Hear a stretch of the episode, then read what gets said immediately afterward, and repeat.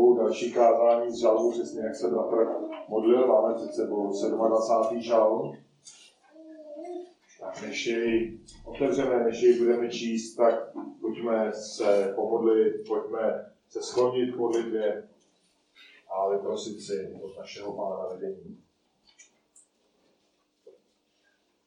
Tak milostivý Bože, otevíráme Tvé Boží slovo a chceme, pane, prosit, aby Ty skrze ně pracoval. Chceme, pane, prosit, aby to bylo Tvé Boží slovo, které nás povede, ne mé řeči, ne jakékoliv jiné lidské řeči, ale, pane, Ty a chceme, pane, prosit, aby Tvému Božímu slovu jsme se podřizovali, abychom je brali jako Tvoji vůli a abychom, pane, tím vedli své životy. Pane, prosíme tě, aby se oslavil v tomhle čase a aby si zase o krůček blíže podobě našeho spasitele posunul nás, posunul naše srdce, abychom pane tě uctívali a byli ti oddaní ke tvé slávě. Tak prosím, pane, za to ve jménu Pána Ježíše Krista. Amen. Tak pojďme, pojďme si přečíst 27. žal. Davidův žal. Hospodin je mé světlo, i má spása. Koho bych se bál? Hospodin je záštita mého života, koho bych se lekal? Když se ke mně přiblížili zlovolníci, aby, pros, aby pozřeli mé tělo, moji protivníci a nepřátelé sami klopítli a padli. Kdyby se proti mně položilo vojsko, mé srdce se nebude bát. Kdyby se proti mně zvedla bitva, i tehdy budu doufat. O jedno jsem hospodina žádal, to jedno jsem hledal, abych přebýval v domě hospodinově po všechny dny svého života, abych mohl hledět na hospodinovu nádheru a abych mohl přemítat v jeho chrámu. V den zlý mě schová ve své skrýši, skryje mě v úkrytu svého sadu, na skálu mě zdvihne a teď zvedám hlavu nad své nepřátelé kolem sebe. V jeho stanu budu obětovat oběti radostných výkřiků, budu zpívat a opěvovat hospodina. Slyš, hospodine, když hlasitě volám, smiluj se nade mnou a odpověz mi. Ohledně tebe svému srdci připomínám slova, hledejte mou tvář a já tvou tvář hledám, hospodine. Neskrývej přede mnou svou tvář, neodvracej se hněvivě od svého otroka. Býval si mou pomocí, nenech mě, neopouštěj mě, Bože, má spáso. I kdyby mě opustili můj otec a má matka, hospodin mě k sobě přivine.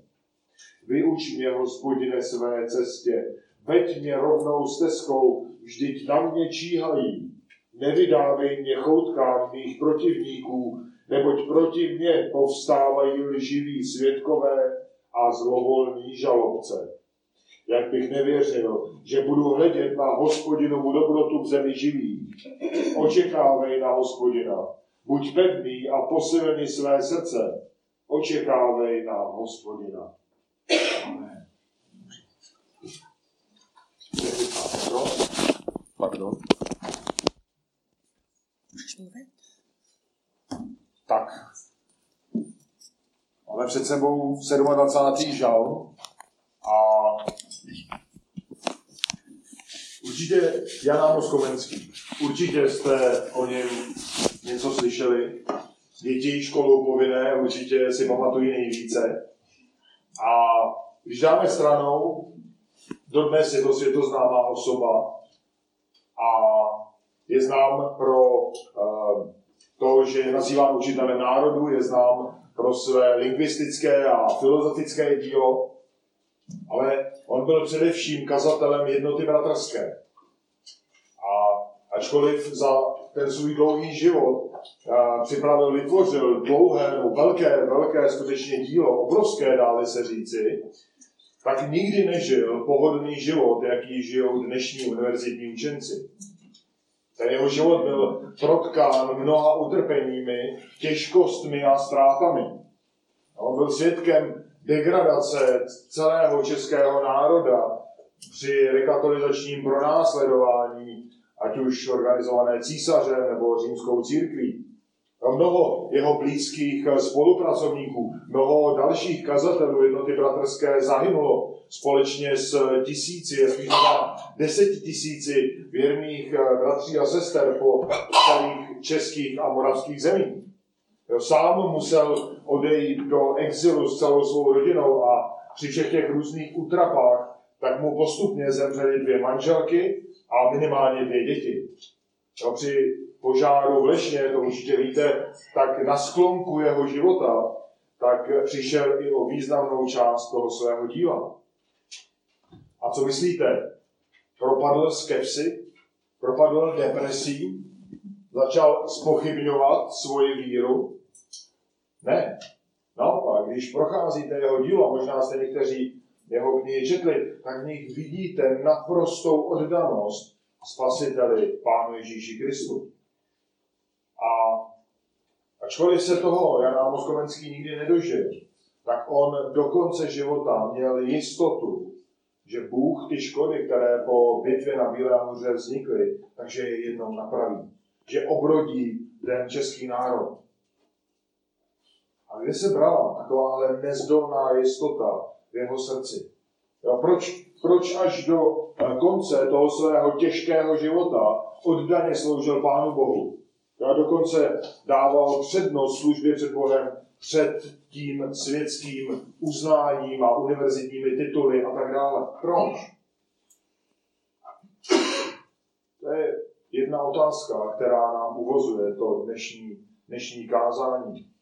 A i zobecním. Milé sestry, milí bratři, jak myslíte, že může povstat vaše jistota v Bohu navzdory nepříznivým životním situacím?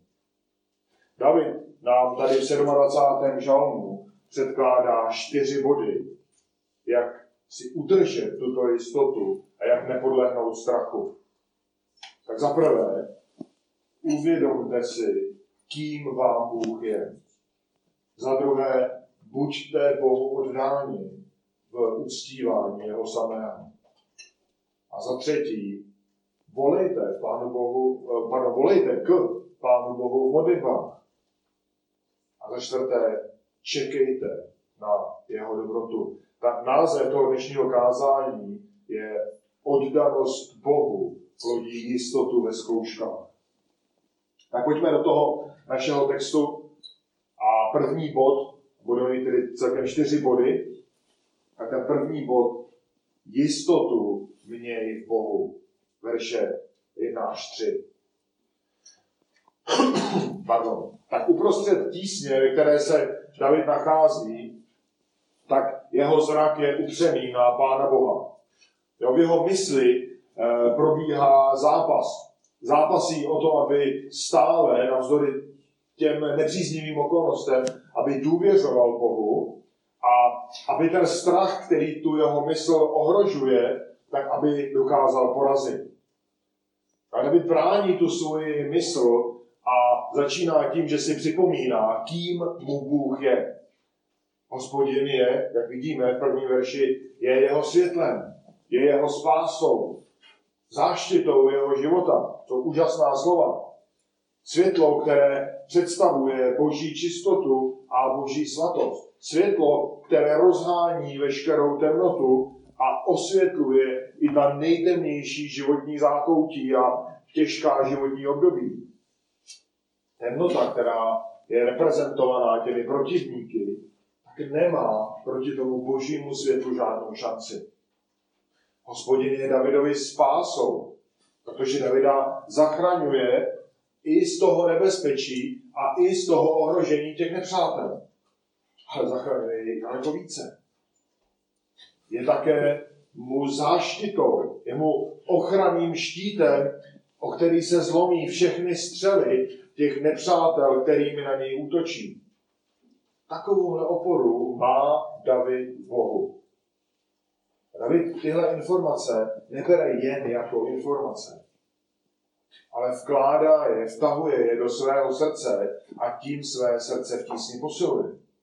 Proto ty obě otázky, které tam čteme v tom prvním verši, koho bych se bál, koho bych se lekal, tak David na ně má jednoznačnou odpověď. Nikomu. Protože ví, že Bůh je s ním, protože ví, kým mu Bůh je, takže nemá strach. Nemá strach před nikým. A ten strach tudíž nad ním nemá moc. V 46. žalmu ve 2. a 3. verši tak čteme, Bůh je naším útočištěm i silou, velkou pomocí, kterou nacházíme v soužení. Proto se nebudeme bát, i kdyby se převrátila země a hory se zřítily do mořských hlubin. Bůh není jen pasivní oporou. On dokonce za Davida aktivně bojuje, aktivně jej chrání. Když se podíváte do druhého verše, tak tam můžeme vidět, co se s těmi zlovolníky stalo, když se přiblížili k Davidovi. Ten jejich úmysl, o kterém tady čteme, tak je úplně jasný. Oni jsou jako dravé šelmy, které chtějí Davida roztrhat na kusy. No to nejsou nějací vtipálci, kteří by chtěli Davida zesměšnit nebo trošičku jej potrápit, ale to jsou krvelační vrazy, kteří se ničeho neštítí. Cokoliv jsou schopni udělat. Ale jen dopadlo. Nám to tady píše, sami klopítli a padli. Ale skutečně sami? Jo, přišli na bitevní pole a všichni tam popadali, že zakopli o nějaké větve, nebo nevím, nějaké klády. Jo, pokud ano, tak takový nepřátelé a, si za moc nestojí. David by je porazil malíkem své levé ruky. Ale vidíme, že oni jsou velmi nebezpeční. David je tak skutečně popisuje. Oni jsou odhodlaní Davida zničit, doslova sežrat, jak jsme četli, ale je jasné, že to byl Bůh, kdo je srazil. No, vzpomeňte si jen, když přišli zatknout Pána Ježíše, tak co se stalo s tou ozbrojenou skupinou, když Pán Ježíš vyslovil Boží jméno? Jo, řekl, já jsem. Něco na první pohled zcela nenápadného. Ale pronesl to Bůh v lidském těle. A ta skupina se zhroutila, upadali jako domino. A když se podíváme do toho třetího verše, tak vidíme, že tady nejde o nějakých pár jednotlivců, ale Davida ohrožuje celá nepřátelská armáda. A když se vrátíme do jeho srdce, tak vidíme, že ten jeho postoj je stále stejný. Jeho srdce se nebude bát, jeho srdce bude stále doufat v Boha, protože Bůh jej vždycky vysvobozoval. Tak bratři a sestry, my tady v těch třech úvodních verších můžeme sledovat jistotu, jakou David Bohu má. A on tu jistotu má pevnou, protože ví, kým mu Bůh je a ví, že Bůh se jej stále a dokola aktivně zastává. Co vy? Máte stejnou jistotu v Pánu Bohu? No, věříte, jste si jistí, že On bojuje ve vašich zápasech? A nebo se snažíte vaše zápasy bojovat sami, ale tím více se potom propadáte do strachu a do beznaděje. Proto vložte, vložte svoji jistotu do toho, kdo je mocen učinit cokoliv v tom vašem zápase, cokoliv pro vaši záchranu.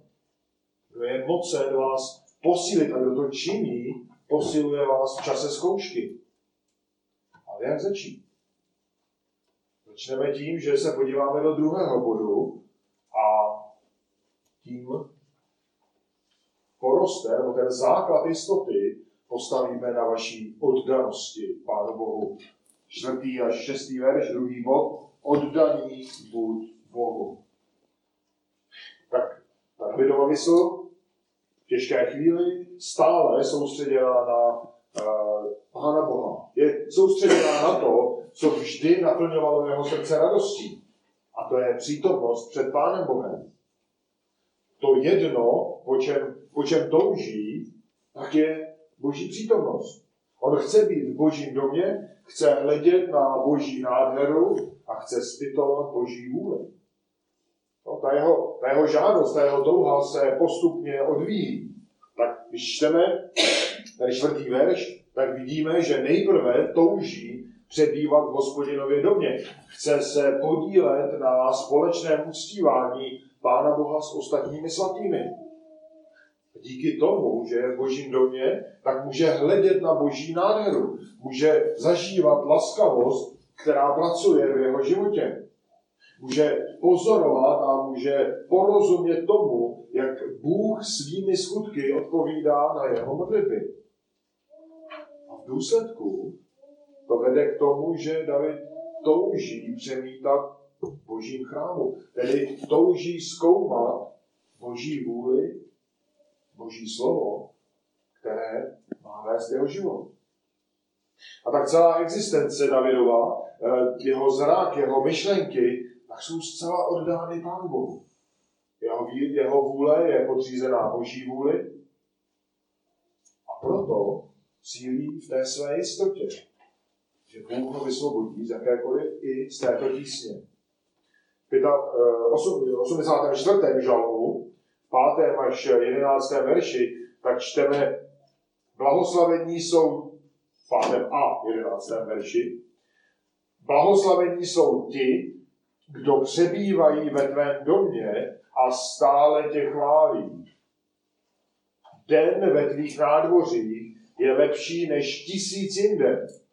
Zvolím raději stát na Prahu v domě svého Boha, než pobývat ve stanech ničení. Tak David je před Bohem v pozici malého dítěte. To dítě, dítě, které miluje své rodiče, které je na nich zcela závislé. A cokoliv ti rodiče udělají, tak to dítě přijímá a nechá se dobrovolně vést. No někdy, znáte to, rodiče určitě, vyvstávají potíže, jo? rodiče rozhodnou, jde se na procházku a teď dítě musí přerušit tu svoji hru a, a tak nejprve neptá. Ale nakonec má radost, že může se svými rodiči jít ven a že může s nimi trávit čas. No, tak to dítě se nechá vést s důvěrou a je podřízené vůli svých rodičů. Čemu je to dobré? Chrání ho to od nejistoty. No, nemusí se strachovat, co bude dělat za hodinu. Nemusí se bát, jestli bude mít co jíst, co pít, jestli a jak se umyje, kde bude spát, protože důvěřuje rodičům a oni se postarají. Úplně, stej, úplně stejná je ta Davidova oddanost Pánu Bohu. On touží být Bohem veden, touží být s ním co nejvíce, a proto navzdory té tísni, proto navzdory těm krvelačným nepřátelům, tak má jistotu Bohu, má jistotu, že Bůh ho ochrání.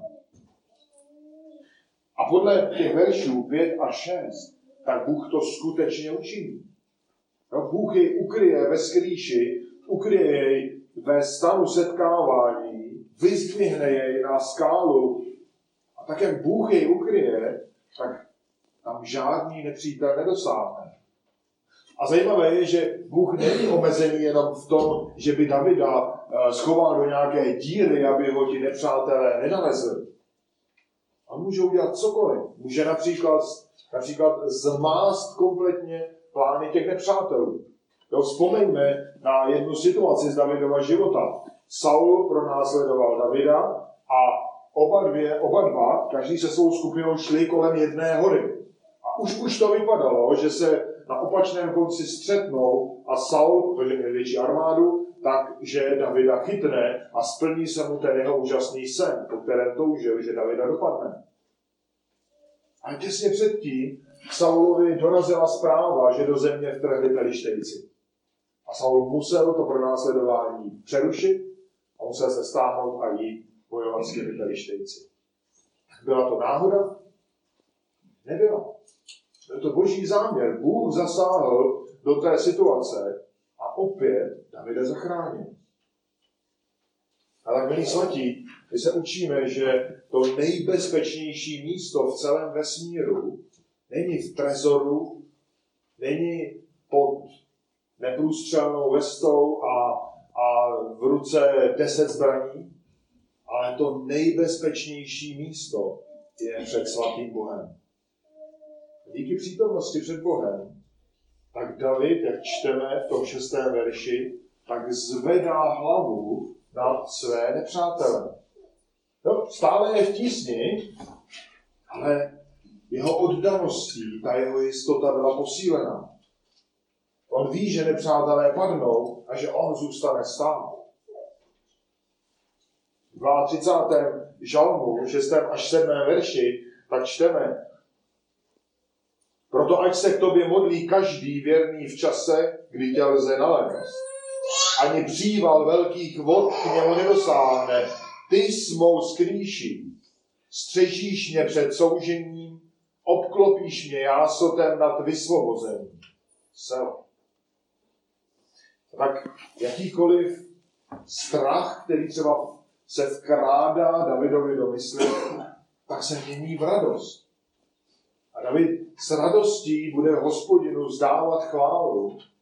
Ve společenství stejných lidí božího lidu, tak bude Pánu Bohu radostně přinášet oběti, bude hospodinu zpívat a bude opěvovat jeho, jeho samého za to úžasné jednání, které Pán Bůh má a kterým vede jeho život a chrání jej.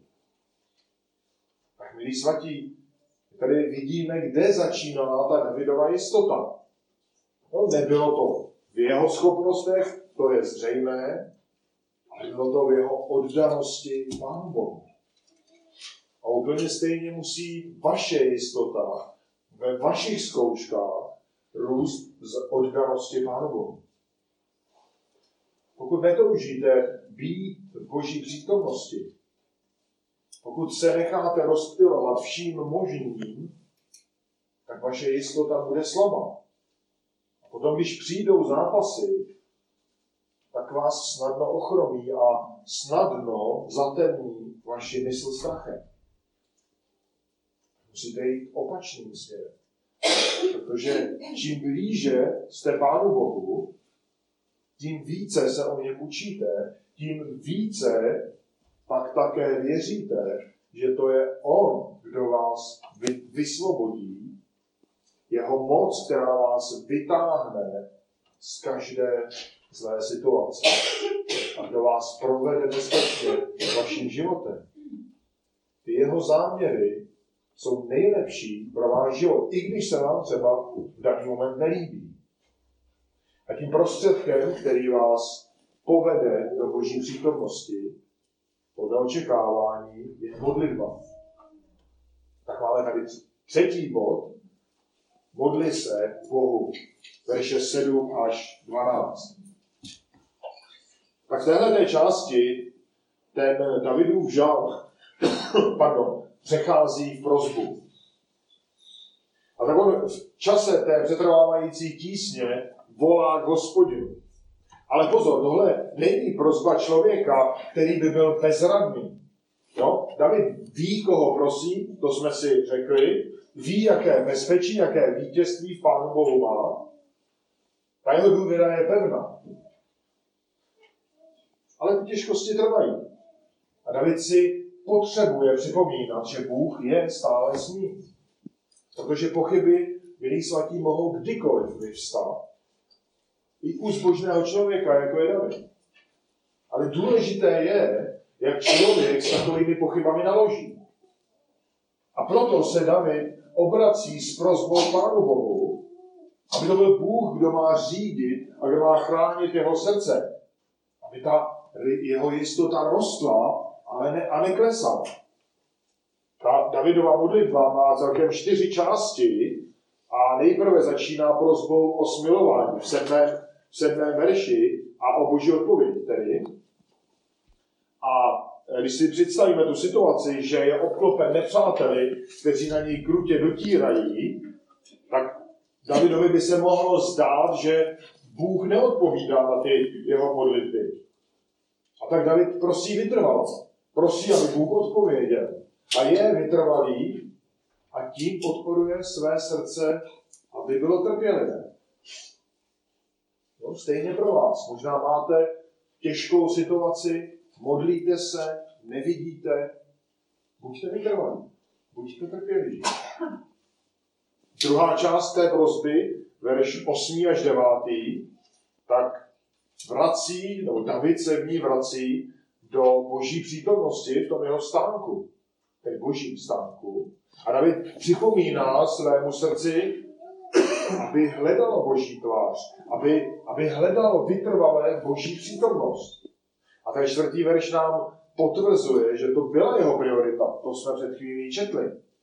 David toužil po společenství s Bohem bez ohledu na okolnosti. A tak prosí, aby Bůh se od něj neodvracel. Jo? Aby, aby se od něj neodvracel, jako by eh, byl David neposlušný a Bůh se od něj musel odvrátit ve hněvu. Ale ani ten čas tísně nebyl výjimkou, protože Bůh byl vždy Davidovou pomocí.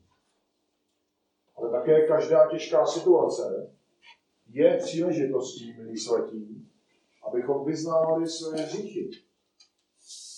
Jo, možná měl David nějakou nejistotu, tak je potřeba, kdykoliv se dostaneme do tísně, vyznávat své hříchy a tím se vracet zase růst v jistotě, že Bůh odpouští a že se od nás neodvrací. V té třetí části té prosby, tak David prosí, aby ho Bůh neopouštěl. Devátý a desátý verš. Tak kdyby, kdyby hypoteticky, kdyby Bůh Davida skutečně opustil, tak by byl David úplně sám, byl by úplně opuštěný, doslova jako půl v plotě. Byl by bez světla, byl by bez spásy, byl by bez záštity, vydán úplně na pospas těm nepřátelům a možná ještě o co hůře svému vlastnímu hříchu, své vlastní hříšnosti. No to by byla daleko větší ztráta, kdyby jej opustil pán Bůh, než kdyby ho opustili jeho vlastní rodiče. Ano, být sám bez rodičů je těžké v každém věku. Čím mladší, tím horší. Ale být sám bez Pána Boha, to, to, to znamená jistou zkázu. A David ví, že i kdyby ho opustili jeho vlastní rodiče, tak hospodin ho nikdy neopustí. A vždy to bude právě hospodin, kdo se ho vždycky ujme. V každé situaci. A přesně tuhle tu jistotu ve své modlitbě David buduje a modlitbou tuhle jistotu podporuje. Ty nikdy není sám, že Bůh stále stojí po jeho boku a pečuje o něj jako laskavý pastýř. Jak můžeme číst třeba v Izajáši ve 40. kapitole, 10. a 11. verš. Hle, váš Bůh, hle, panovník hospodin přichází s mocí a jeho paže pro něj vládne. Hle, jeho mzda sní a jeho odměna před ním. Bude pást své stádo jako pastýř, svou paží schromáždí jehňata a v náručí je ponese, řezí povede pomalu. No, to je popis pastýře, který miluje to své stádo a pečuje o něj a stará se o něj. Stejným způsobem Bůh pečuje o každého, kdo v něj věří. Čtvrtá část té Davidovy prosby, 11. a 12. verš, tak směřuje k božímu vedení a ochraně před těmi zlovolníky. Tak když se podíváte do toho textu, tak vám možná vyvstává otázka, proč David v tísni prosí, aby Bůh jim vyučoval, aby ho, proč prosí, aby Bůh ho vedl po správné cestě. Ale David si je vědom jedné důležité věci. Je si vědom toho, že těžkou situací nejlépe projde právě po božích stezkách. On ví, jak jsme kdysi studovali 25. žal, že na těchto stezkách je pravda a bezpečí. A proto prosí, aby Bůh jej vyučoval jeho boží cestě. Jo? Jinými slovy, David prosí, aby Bůh podrobil Davidovu vůli pod boží vůli. Ten záměr Davidův je o to silnější, jak čteme na konci toho 12. verše, vlastně i toho 11. Eh, že ti protivníci čekají, číhají na jakoukoliv Davidovu chybu, jakýkoliv hřích, aby to okamžitě mohli použít proti němu. A i kdyby ne, kdyby nic nenašli, tak si něco vymyslí. tak si pomůžou lží, pomůžou si pomluvou. Tak David si vždycky napříč, svůj, napříč svého života cenil boží stezky nad ty stezky lidské. Ale právě v čase tísně tak dvojnásob vidí tu hodnotu těch božích stezek nad těmi lidskými. A právě proto se modlí, aby to jeho srdce nemělo touhu jít na tu své volnou stezku, ale modlí se proto, aby jeho srdce mělo touhu podřídit se Boží vůli a aby kráčel po té Boží stezce. Touhle prozbou David povzbuzuje své srdce.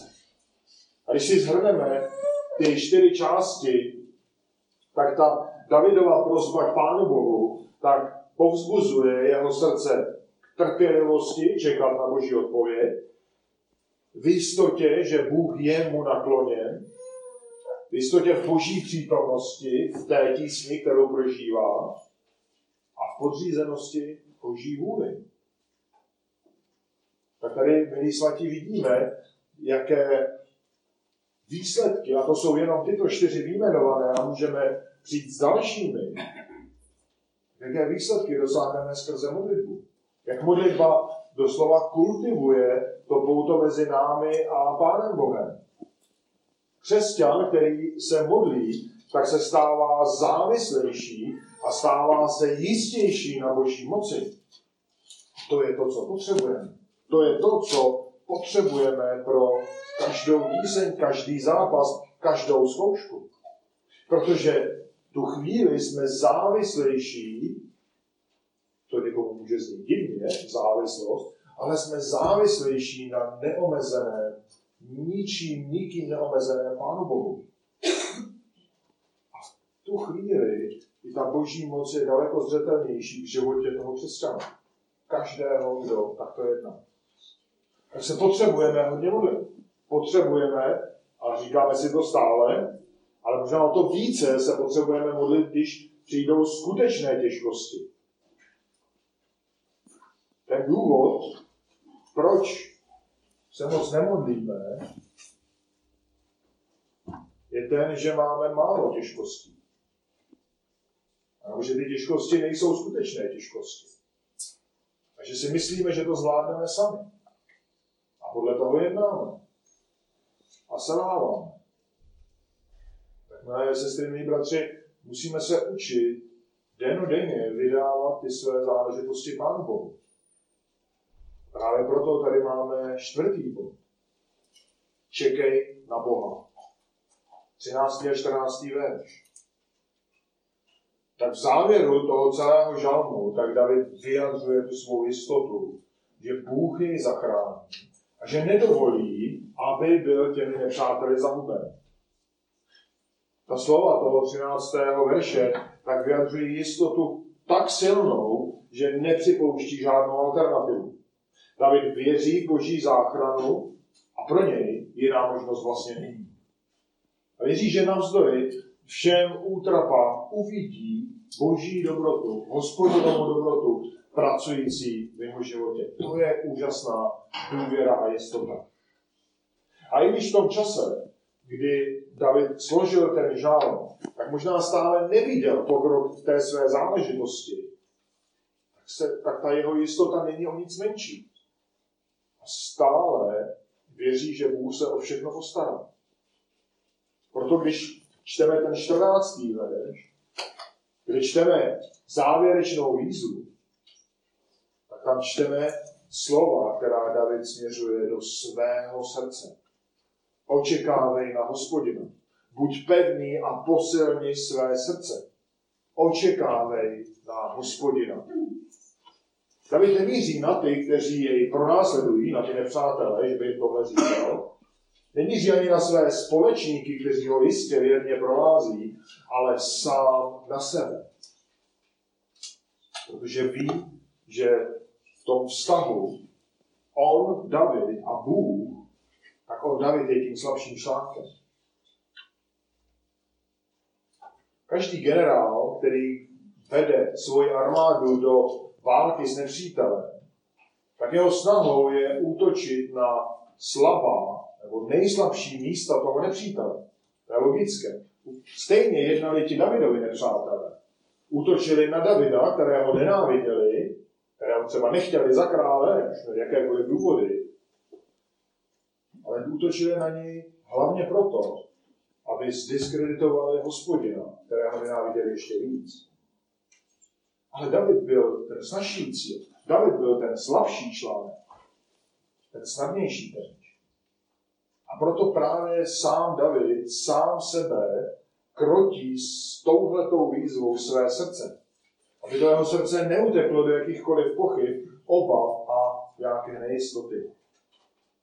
A právě těmito slovy vyzývá své srdce k trpělivosti a závislosti na božím vedení.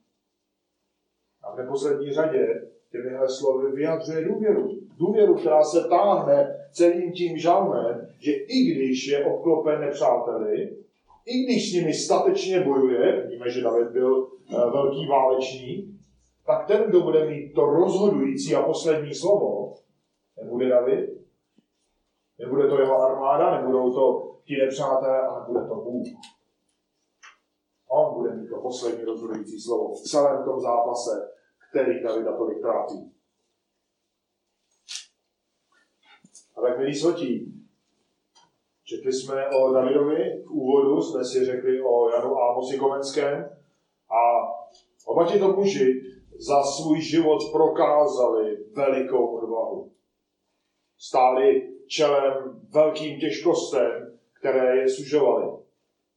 Neustoupili nepřátelů, nespochybnili svou důvěru Pánu Bohu, ale raději trvalé na Pána Boha spoléhali. Oddanost Bohu pro ně byla cenější než cokoliv pozemského. Pro Jana se to znamenalo, že ho to stálo životy několika blízkých. Stálo ho to majetek, stálo ho to část díla. Pro učence něco nepředstavitelného. Ztratit své celoživotní dílo. Ale právě z té oddanosti těch srdcích těchto mužů a dalších, tak se rodila jistota v Pánu Bohu. Jistota, která neměla obdoby. Jistota, která vydržela těžké úklady i hrozící smrt. Tak, milí svatí, máte ve vašem srdci stejnou oddanost našemu pánu.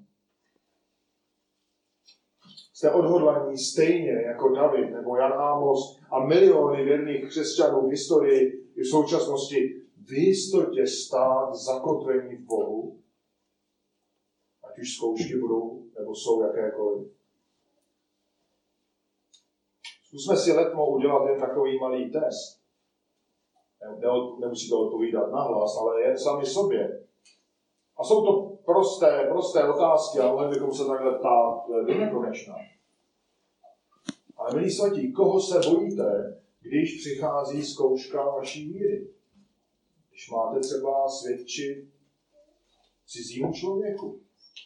Bojíte se Boha nebo člověka? No? Jaký čas vám je cenější? Čas s Bohem, písmu, modlitbách? A nebo čas, kdy hledíte do televize, nebo se utápíte ve svých starostech? No? Jak, jak řešíte konflikty v rodině, nebo konflikty s bratry a sestrami? No, jdete s pokorou k druhé straně a hledáte smír? Nebo se zbaběle vyhýbáte jakémukoliv kontaktu, jako by se nic nestalo? Komu, komu důvěřujete při řešení těžkostí, které vás potkávají v práci, ve škole a kdekoliv? Důvěřujete sobě nebo důvěřujete Pánu Bohu?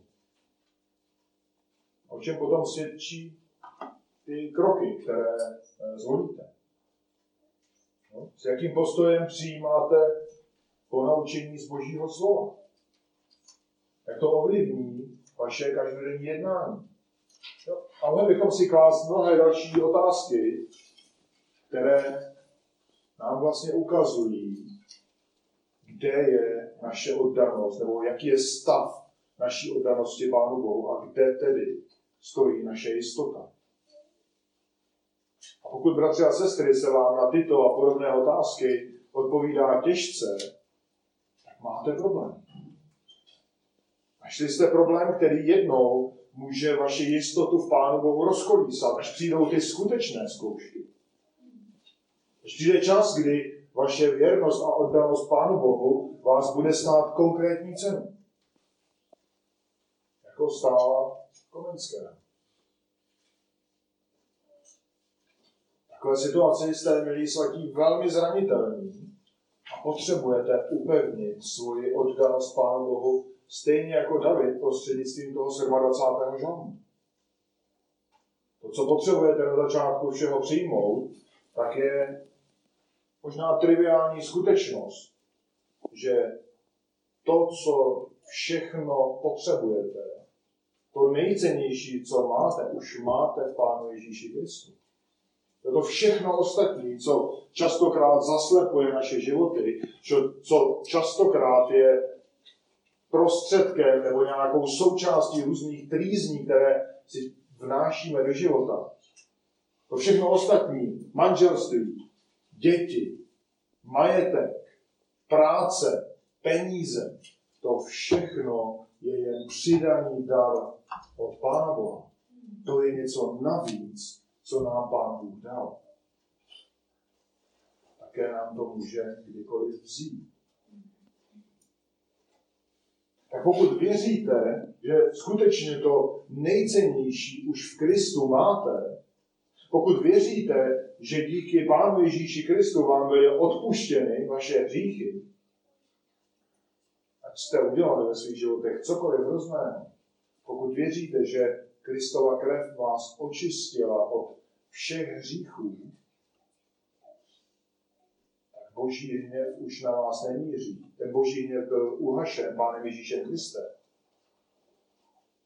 A pokud tomuto věříte, tak máte ten nejlepší základ, nakonec ten jediný základ pro skutečnou jistotu. Máte všechno. Ale pokud nevěříte, tak nemáte vůbec nic. A můžete mít na kontě, kolik jedniček a nul chcete. Protože tohle je to kritérium, které definuje vaši věčnost. Tohle je kritérium, které ukazuje, kam směřujete. A na konci vašeho života to bude také to jediné, co si přenesete do věčnosti. Všechno ostatní zůstane tady. Když tohle to přijmete, tuto na první pohled možná triviální věc, a pro nás křesťany stále opakované evangelium, pokud přijmete, že to nejcennější máte v Kristu, tak potom dokážete a seřadíte priority, které ve vašem životě máte. V ten moment budete odevzdanější sloužit Pánu Bohu. Budete odevzdanější uctívat jej navzdory všem zkouškám, které mohou přijít. A v ten moment se také stanete Pánu Bohu platnými nástroji, užitečnými nástroji, jako byli Hus, jako byl Komenský, jako byli další, další i neznámí bratři či sestry. Protože oni pokorně přijali to jeho, které Kristu mají a uznali, že to jeho je lehké, protože ho nadnáší Pán Ježíš a protože to největší břemeno už od nich bylo sněto, břemeno hříchu. A tak stáli pak pevně ve zkouškách, který svatí, o kterých nám je i za těžko jenom číst.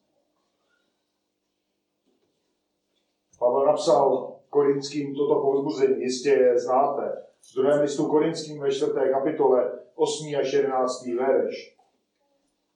Ve všem jsme sužováni, ale nejsme vháněni do ústí. Býváme v nejistotě, ale nejsme zoufalí. Jsme pronásledováni, ale nejsme opuštěni. Jsme zráženi, ale nejsme ničeni. Stále nosíme na svém těle Ježíšovo umírání, aby byl na našem těle zjeven i Ježíšův život.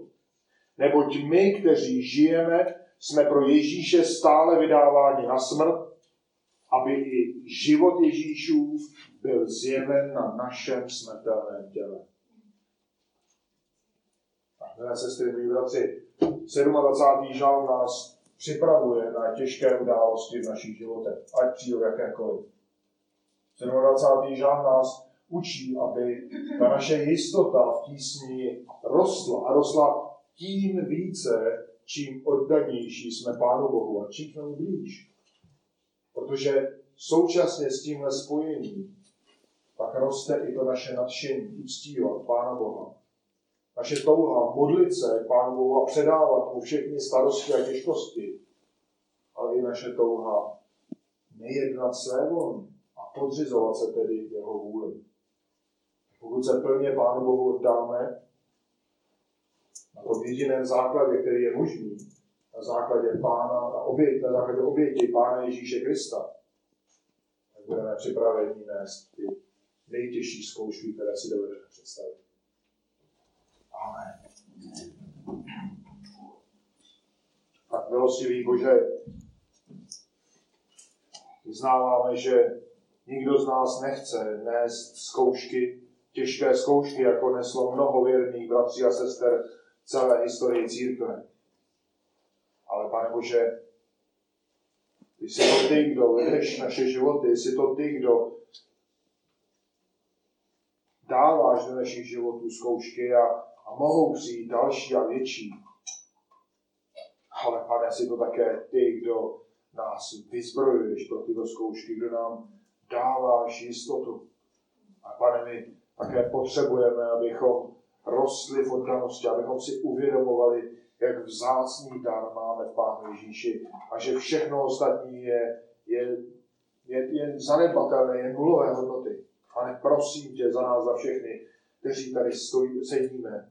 Prosím, pane, abys uspořádal, abys udělal pořádek v našich srdcích a našich myslích, abychom viděli tuto hodnotu a abychom si necenili ničeho jiného našeho spasitele Pána Ježíše. Prosím, pane, veď nás, prosím, pane, také za ty, kteří tě ještě neznají, aby i oni stejně pochopili, že jedině v Kristu mají základ pro tento a pro věčný život a všechno ostatní je jen cesta do skály.